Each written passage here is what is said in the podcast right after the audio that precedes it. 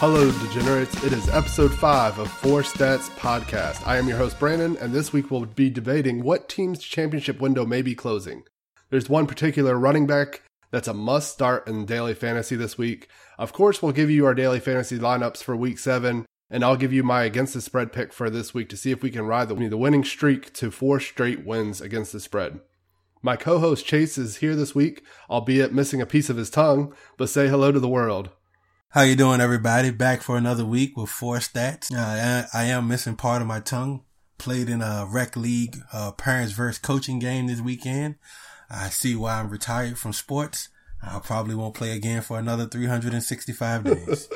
well, I'm glad you survived. And this is the Four Stats Podcast. We are a sports podcast that talks sports, sports gambling, and fantasy football. Each podcast, we give you four unique stats. Some are meant to be informative, some are meant to blow your mind, even controversial, and others are just conversation starters. Usually, I let Chase lead us in with a little bit of overview of this past weekend. We want to leave enough time to talk about our main topic, so I'll do a quick edition of our first thoughts of what happened in week six. I am angry with the NFL. We learned a couple years ago that you had to complete a catch all the way via the Calvin Johnson rule. Last year, the Cowboys were absolutely robbed of a playoff victory because Dez Bryant fought for more yards and suddenly it's an incomplete catch when the ball comes out despite the extra football move being made. Now we're told by officials that Golden Tate caught the ball inside the one, became a runner, crossed the goal line, the ball popped out almost immediately after the catch, but that's a touchdown. If this was on the 50 yard line, that's never a completed catch, given the defender doesn't catch it. But because it's across the goal line, it's a catch, I don't understand it. You don't understand it. The NFL coaches don't understand it. It's just a lot of ridiculousness. I'm angry about this rule that is changing the outcomes of games when common sense should prevail. Calvin's catch was a touchdown. Dez's catch was a catch and down by contact. Golden Tate's touchdown catch was an interception. I don't know how you put that into the rules, but the NFL needs to get it done. I'm really not sure what a catch is anymore in the NFL. Um, there are too many things going on far as the referees being involved. I really think that they need to boil this down to common sense. Golden Tate's catch was not a catch. Of course, Dez's catch was, and so was Calvin Johnson's. But Golden Tate has been getting away with this since he's been in the league. He had to play in Seattle that caused us to get rid of the replacement refs. And then this week he squeezed out his team's first win thanks to that catch. So Golden Tate might be someone's golden luck charm, I guess. Well, I, I still want to scold the NFL for that, but I also need a second to beg and to plead with the NFL on an entirely different issue. NFL, stop putting the NFC East on prime time. I don't care how big the fan base is. You're not doing the sport any good by putting on a bad product during prime time each and every week. It's the worst division in football. There's no good defense. There's rarely any good offense. We've been forced to watch the NFC team, an NFC East team on either Thursday night, Sunday night, or Monday night football in five of the first six weeks. Enough of is enough. Because of this, I am absolutely refusing to mention an NFC East team the rest of this broadcast. I can understand you there. Uh, Monday Night Football was pretty hard to stomach. That was a very ugly game. You would have thought that they were playing in the middle of a hurricane or something. The way that game was, it was very choppy, a lot of turnovers, and one team still got blown out. So I really don't know how the NFC East is surviving, but I hope you're prepared because they're on main they're on primetime TV also this week. I think it's a primetime game. Uh, I believe it's Sunday night. I think the Panthers in Philadelphia play. Uh, so I guess you're going to be cutting your TV off and maybe Netflix. Uh, I'll be happy to watch the Panthers. It definitely has me fired up, but I think that leads us into the last big news of the weekend. The Panthers have one of uh, the six unbeaten teams going into the weekend. They actually survive uh, as Cam Newton led his team to a compact victory in Seattle. Uh, the Falcons did fall to the Saints, the only unbeaten to go down. The Patriots, Bengals, and Packers all easily handed their business, and it took overtime for the Broncos to beat the Browns. Which actually leads us into the main topic for this episode. We want Cam Newton for MVP. That's all I have to say about that. I actually wanted to do that this week for our main thing, but maybe it will be a good discussion for next week. We kind of want to see a little more of the season before we start talking MVPs of the league.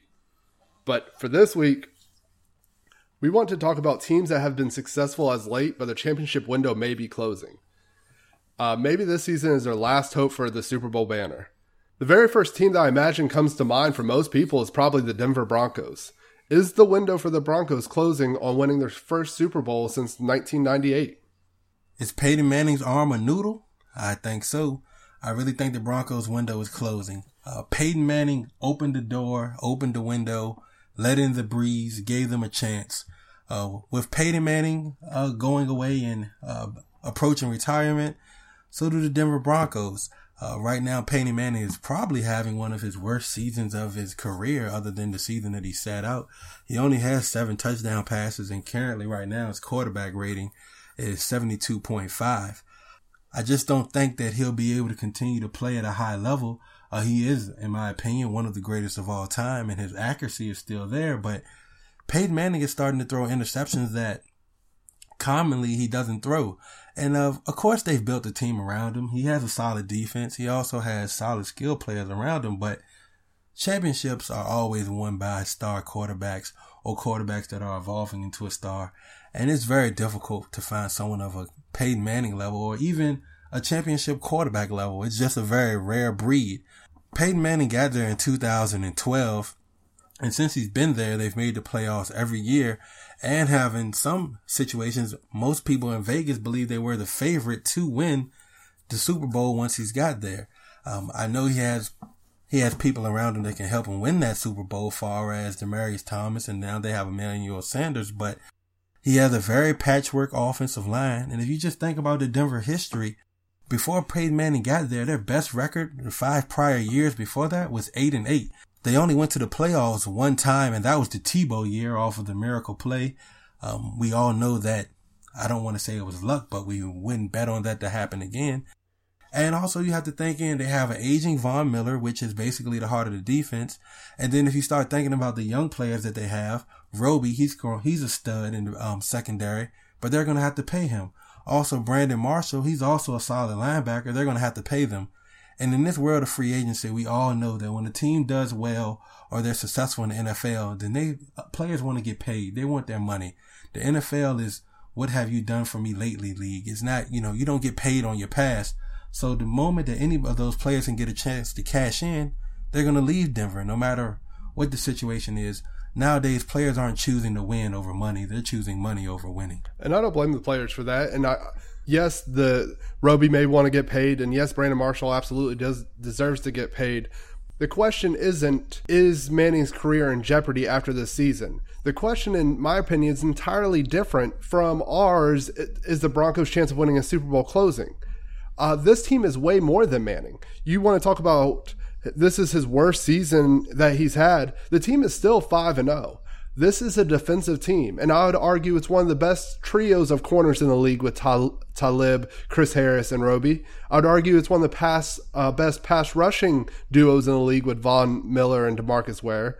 They absolutely have a playmaker with uh, Brandon Marshall at linebacker. It's as star studded as any defense can be, and it's the type of defense that got Trent Dilfer a ring. So why does Manning have to be in the discussion? If you want to talk compare Manning to Dilfer, there's really no comparison there. I believe this is a Denver team that, yeah, Peyton Manning was the face of it. Yeah, he did bring their first winning season, and I'm not sure how long, but a, quite a bit of time.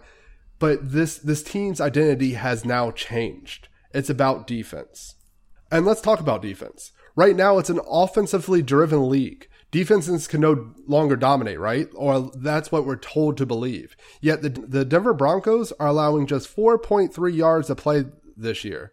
That's the best number since the 2008 Steelers. And it's actually the same amount of yards the Ravens allowed in 2003 Super Bowl team, a team that's often described as the most one of the most dominating defenses ever. But it's a pass friendly league, right?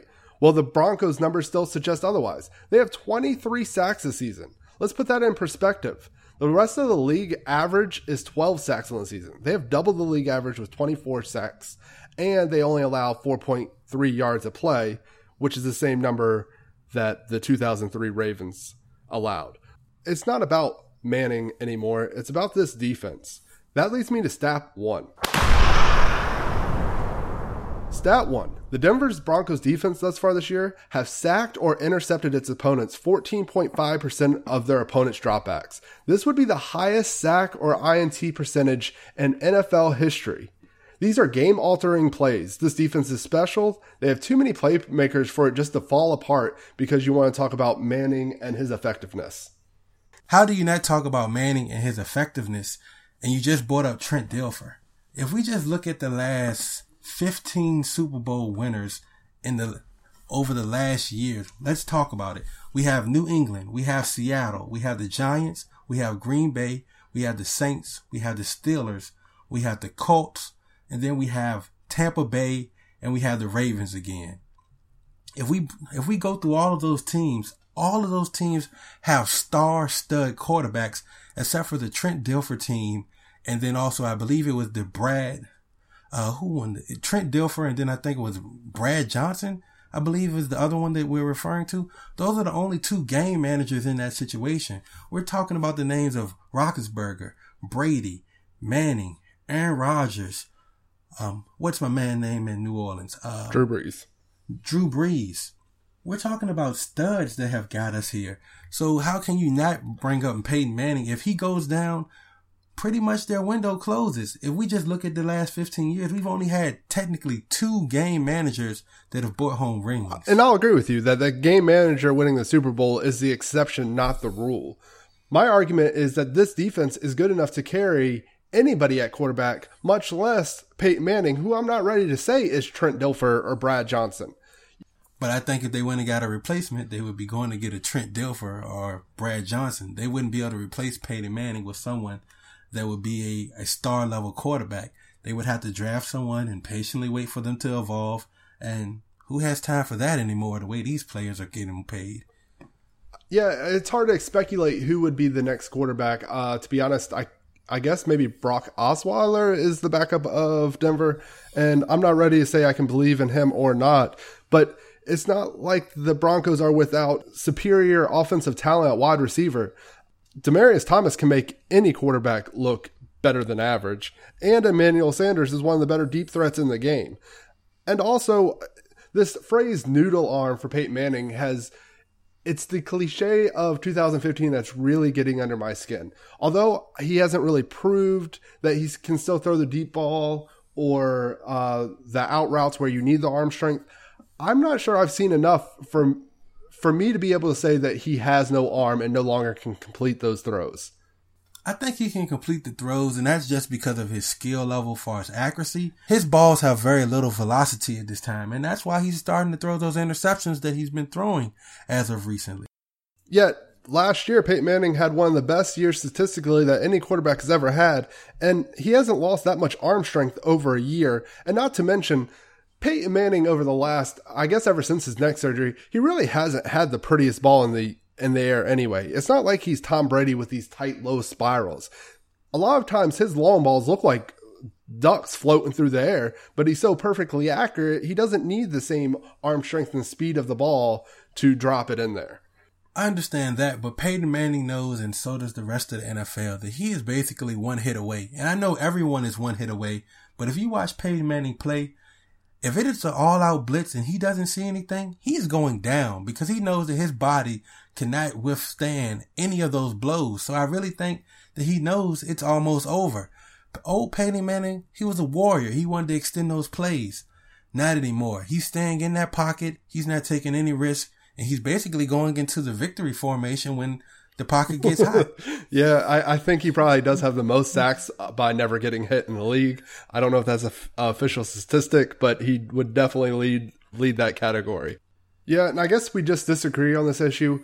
I really do believe that the Denver Broncos defense is one of the most elite defenses in the NFL. It's star studded. They have all the talent they need to be successful, regardless of who's at quarterback. They have the star wide receivers. They just have too many key pieces just to fall apart if Peyton Manning doesn't return to next year. And even then, I'm not convinced that he doesn't have another year even two in him. We'll agree to disagree on this topic, but let's go into the next team. So let's talk about the team that did beat the Denver Broncos in the Super Bowl. Let's talk the Seattle Seahawks. Do you believe that their window is getting smaller or closing? I also believe that their window is getting smaller and closing. I've just looked at a few things that have bothered me. I think the biggest thing with the Seahawks is two years ago, I was praising the Seahawks. They did a wonderful job drafting young talent, getting young, productive talent on the field. And it worked. They had a players coach with Pete Carroll coming from college, and he basically motivated these young guys to get to the next level. Well, you know what happens when you're a young talent in NFL? You want to get paid. We just saw at the beginning of this year, uh, Bam Bam Kam Chancellor, he sat out two games. He just got a brand new contract, but he feels like he is one of the top safeties in the league, which I do agree with him. So now he wants more money. Russell Wilson, the same situation. He wants more money. They just had to give Marshawn Lynch, they had to restructure his contract and give him more money. They paid Thomas. They also paid Richard Sherman. Every year they're losing a member of the Legion of Boom to another team. First it was Browner, then they also lost uh, Maxwell. Of course, they replaced these players, but even still, they're picking away from these people. They're picking away talent from this young team. And their defense, I, they'll probably end up losing Bruce Irvin soon. Um, Wagner also is another star player on their team that is very productive that teams are going to go after because they're young talent. They've been healthy for majority of their career and teams are going to start going after them.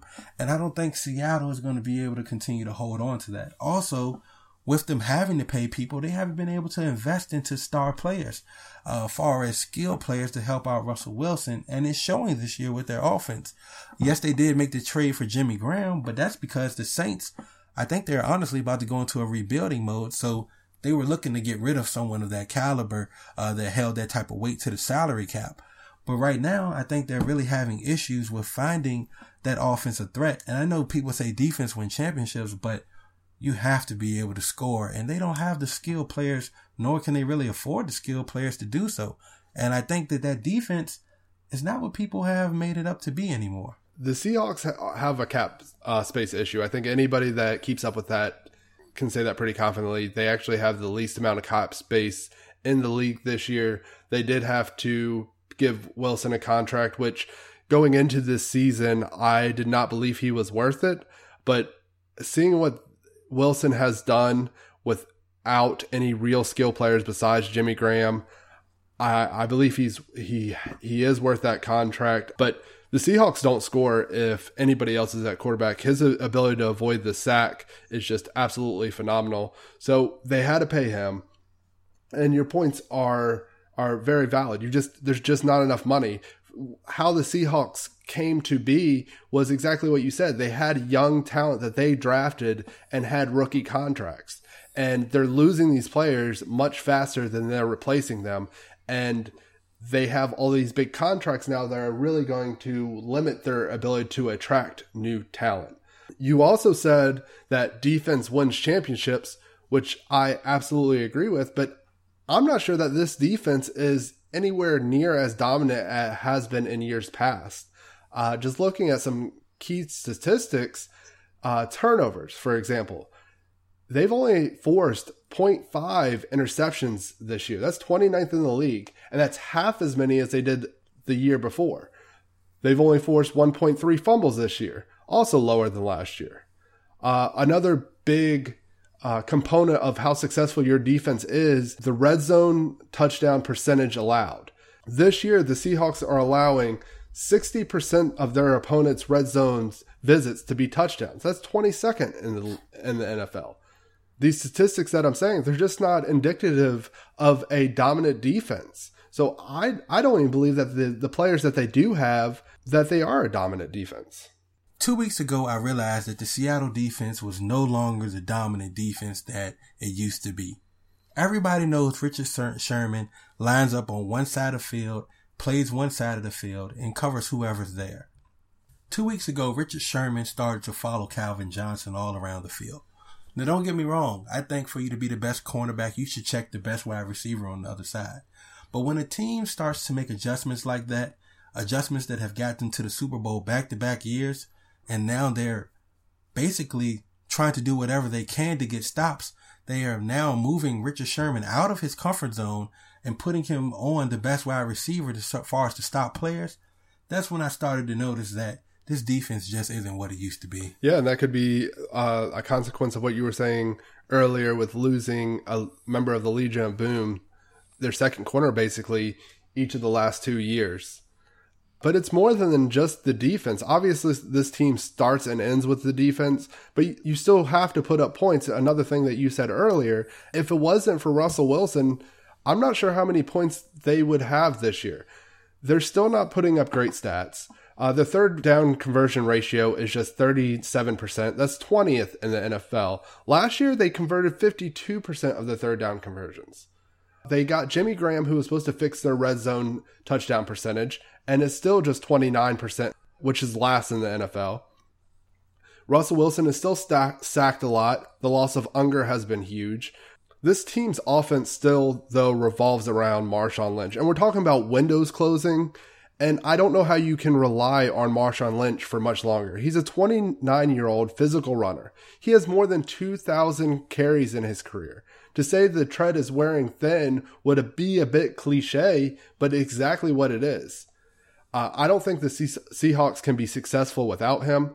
Lynch isn't the type of isn't a home run type of hitter either. He's the kind that physically wears down opponents. He needs the ball more for you to win, and his career splits actually show that. In Lynch's 57 career losses, he has carried the ball 818 times. In his 67 career wins, he has carried the ball 1270 times.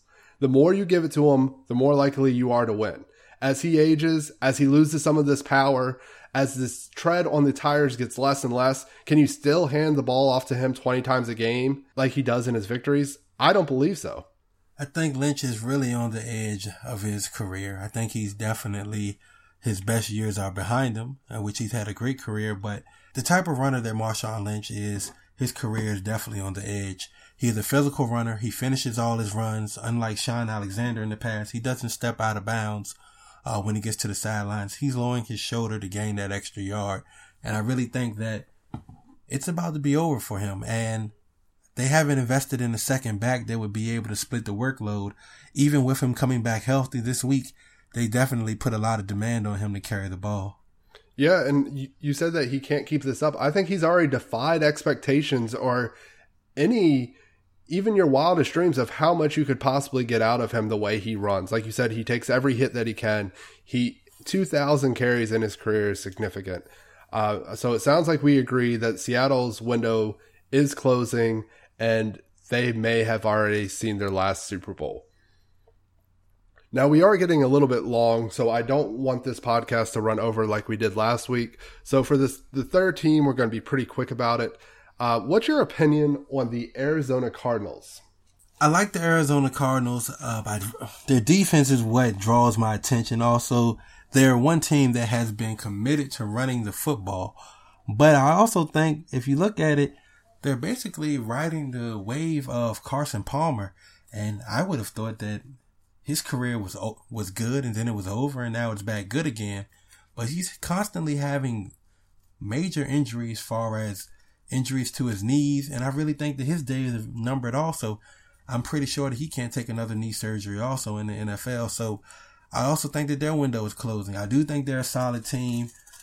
They do ha- they did have some young talent, but that young talent is not young anymore, and that defense is starting to lose individuals as well. I brought them up because of when I was digging into cap space numbers. Uh, the Seahawks were last in available cap space, but the Cardinals were 31st. And what's more concerning about that is the number of players that are not going to be under contract in just a couple of years, which brings me into stat two. Stat two. The Arizona Cardinals will only have three of their 11 starters on defense signed through longer than 2018, and only five of 11 offensive starters on offense. Four of their five offensive linemen contracts run out by 2017. Eight of their uh, 11 defensive starters contracts run out by 2018. It's just a team that has a whole lot of contracts expiring and just no money to sign these individuals. And there's some big names on these lists. There's Andre Ellington, whose contract expires in 2017. There's the Honey Badger Matthews, who expires in 2017. The Chris Johnson, who they found uh, a diamond in the rough with him this year, but his he only signed a one year deal. There's just a whole lot of players that they need to sign, and they don't have any money. You may not think of the Arizona Cardinals as having a lot of success in the past, but they're actually 25 and 13 since 2013. That's actually the same record as the Andrew Luck and the Colts over the same period of time. They've they played extremely well. They've defied expectations, going 26 and 13 against the spread over the same time. But their opportunity to get to a Super Bowl and win it is getting the the window for them is getting really small simply because of money and the players that they have signed. Yes, I really just don't know how long the Arizona Cardinals will be able to be a top contender team. Yes, their division is kind of weak, especially with us just talking about the downfall of Seattle and also San Fran is also taking a step back also. So I'm not really sure where the Arizona Cardinals are heading, but I do know that it doesn't look like it's greener pastures in the future. Yeah, they. I just don't believe they can continue the success rate that they have had, even though it's gone unnoticed by the general public. Uh, how good they have really been. They have been pretty dominant by NFL standards, and that time is probably going to an end. Speaking of being dominant, uh, if you followed my fantasy football lineup last uh, last week and played in the Millionaire Ma- Maker, you would have cashed some money. Uh, it actually brought me to two and two against you, Chase. So let's go ahead and talk some fantasy football. Fantasy football talk. Hopefully, I can break this tie this week with my team. Uh, but this week, let's go ahead and start at the quarterback position. I just shouted him out for being the MVP, but I'm going to go ahead and go with Cam Newton. I like that pick, but I went with Drew Brees staying in the NFC South. I just think he has a shootout with Indianapolis Colts. Uh, for running back, I went with Joseph Randle and I went with Todd Gurley. And I just want to take a second to talk about Todd Gurley. Stat three. The Browns have allowed a 90 plus yard rusher in five of its six games, including three backs they have faced this year have posted their yearly high facing the Browns that is pretty uh, revealing statistics about the Browns' ability to stop the run. They are dead last in the NFL. Murray rushed for 139, the best of 2015 for him. McCluster ran for 98, the best for him. And Hillman just ran for 111. Uh, I really believe it has a lot to do with uh, the Browns' coaches. Uh, run defense, Mike Pettine. Since he's been with the Browns, he has never allowed them to not be the worst rushing defense in the NFL. It's true this year. It was true last year when he was with in Buffalo in uh, 2013. They were 28th. When he was with the Jets in 2012, they were 26th in run defense. For me, Todd Gurley is an absolute must start in fantasy. He's only $5,000, which is pretty bottom line price when it comes to starting running backs. Start him in your league this week. Who do you have at running back? At my running backs, I have Devonta Freeman. I have to continue to ride the wave of uh, Freeman. He's just a monster. Um, he has the most NFL uh, rushing touchdowns this season, and there's no way that I can pass him up. He's pretty much been a sure thing for the last three weeks. Also, I went Doug Martin. When we go to our wide receivers, I took a couple of risks, but I also went for home run hitters, uh, not possession wide receivers, but people that'll catch the long ball. I took Travis Benjamin. I took Martavis Bryant. He came on big last week for Seattle. I mean, sorry for the Steelers. No offense to any Steeler fans. I know how you guys get. And then also to I took T.Y. Hilton also. Okay. Uh, I took I went a little bit of a different route. I tried to spend some money on these guys. I went with Odell Beckham, uh, eighty seven hundred dollars. I went with Amari Cooper and Brandin Cooks for my wide receivers. At tight end, I took Antonio Gates, and I will probably play him every week until Rivers doesn't target him 15 times a game.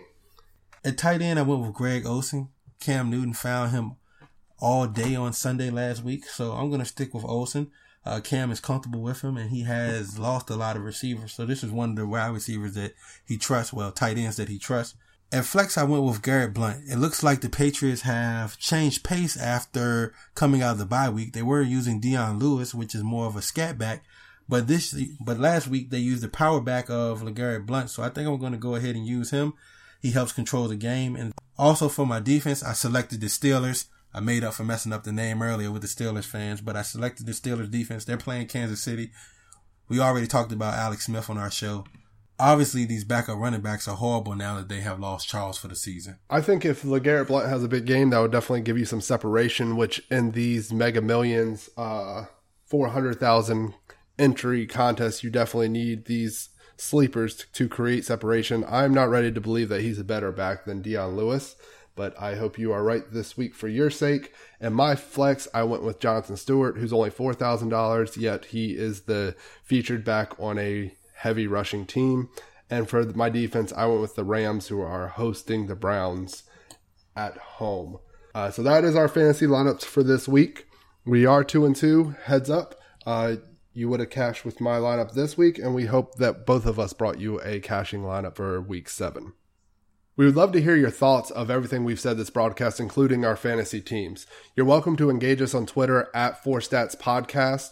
You're welcome to ask your fantasy questions or just general feedback.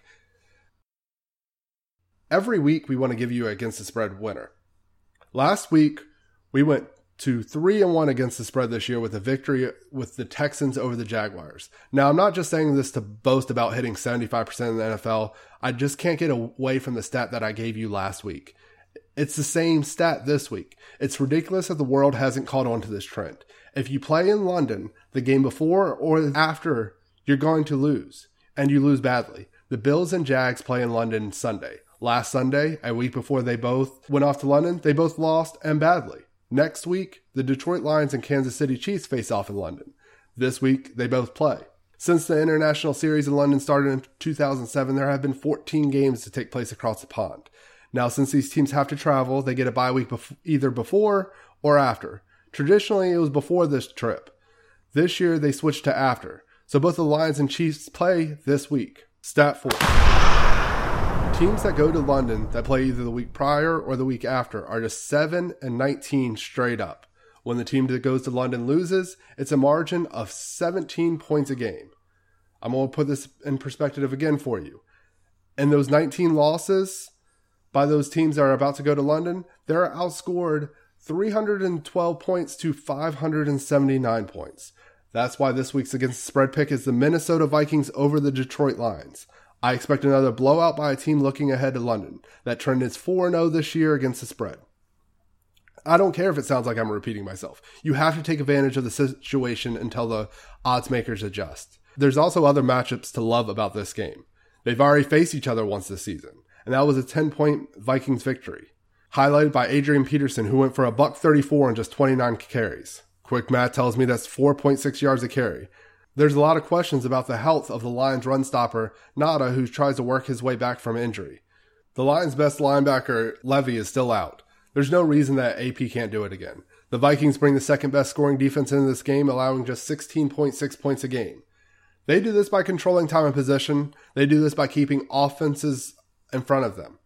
Everything completed against them is underneath. Minnesota's yards per completion is just 5.2 yards, one of the best in the NFL. They've allowed us the fewest pass plays of 20 plus yards of any team in the league. And that's exactly what the Lions rely on. They have 23 passing plays of uh, 20 yards or more, seventh most in the NFL. You take away their ability for big plays, and they should have trouble scoring. Factoring in the look ahead to the overseas travel, and that's why Minnesota is our play for week seven. Are you playing the Minnesota Vikings this week? I guess I will. I've been actually thought that the Minnesota Vikings would actually be having a better season than what they're having now. And division games are always tough ones. And I really can't trust the Lions. They've basically won on a technicality last week. Other than that, they would be 0 and 6. So I think I will also go with Minnesota. And Adrian Peterson still owes me a breakout game. Sounds like he's on your fantasy roster. He owes me from last year on my fantasy roster. Now that we've given you the pick for the week, let's go ahead and get into our final period. It looks like Michael Vick has lost his job as the backup quarterback in Pittsburgh. Landry Jones came in and played, and he played well. He was it was a convincing win, and he had several big plays down the field to Martavis Bryant, which was also his first game. So it basically looked like two newcomers on the field got the job done. Michael Vick, I think you might want to call Jerry Jones. They have an opening there. Dallas would love to have them. we are still looking for sponsors. If you want to advertise or even be a guest on the program, email us at 4stats4success at gmail. It's always the number four, never the preposition. Please follow us on Twitter at 4statspodcast or look us up on Facebook by searching Four Stats Podcasts. We will return next week with another winning ticket for you degenerates. Until then, good night. Good night, everybody.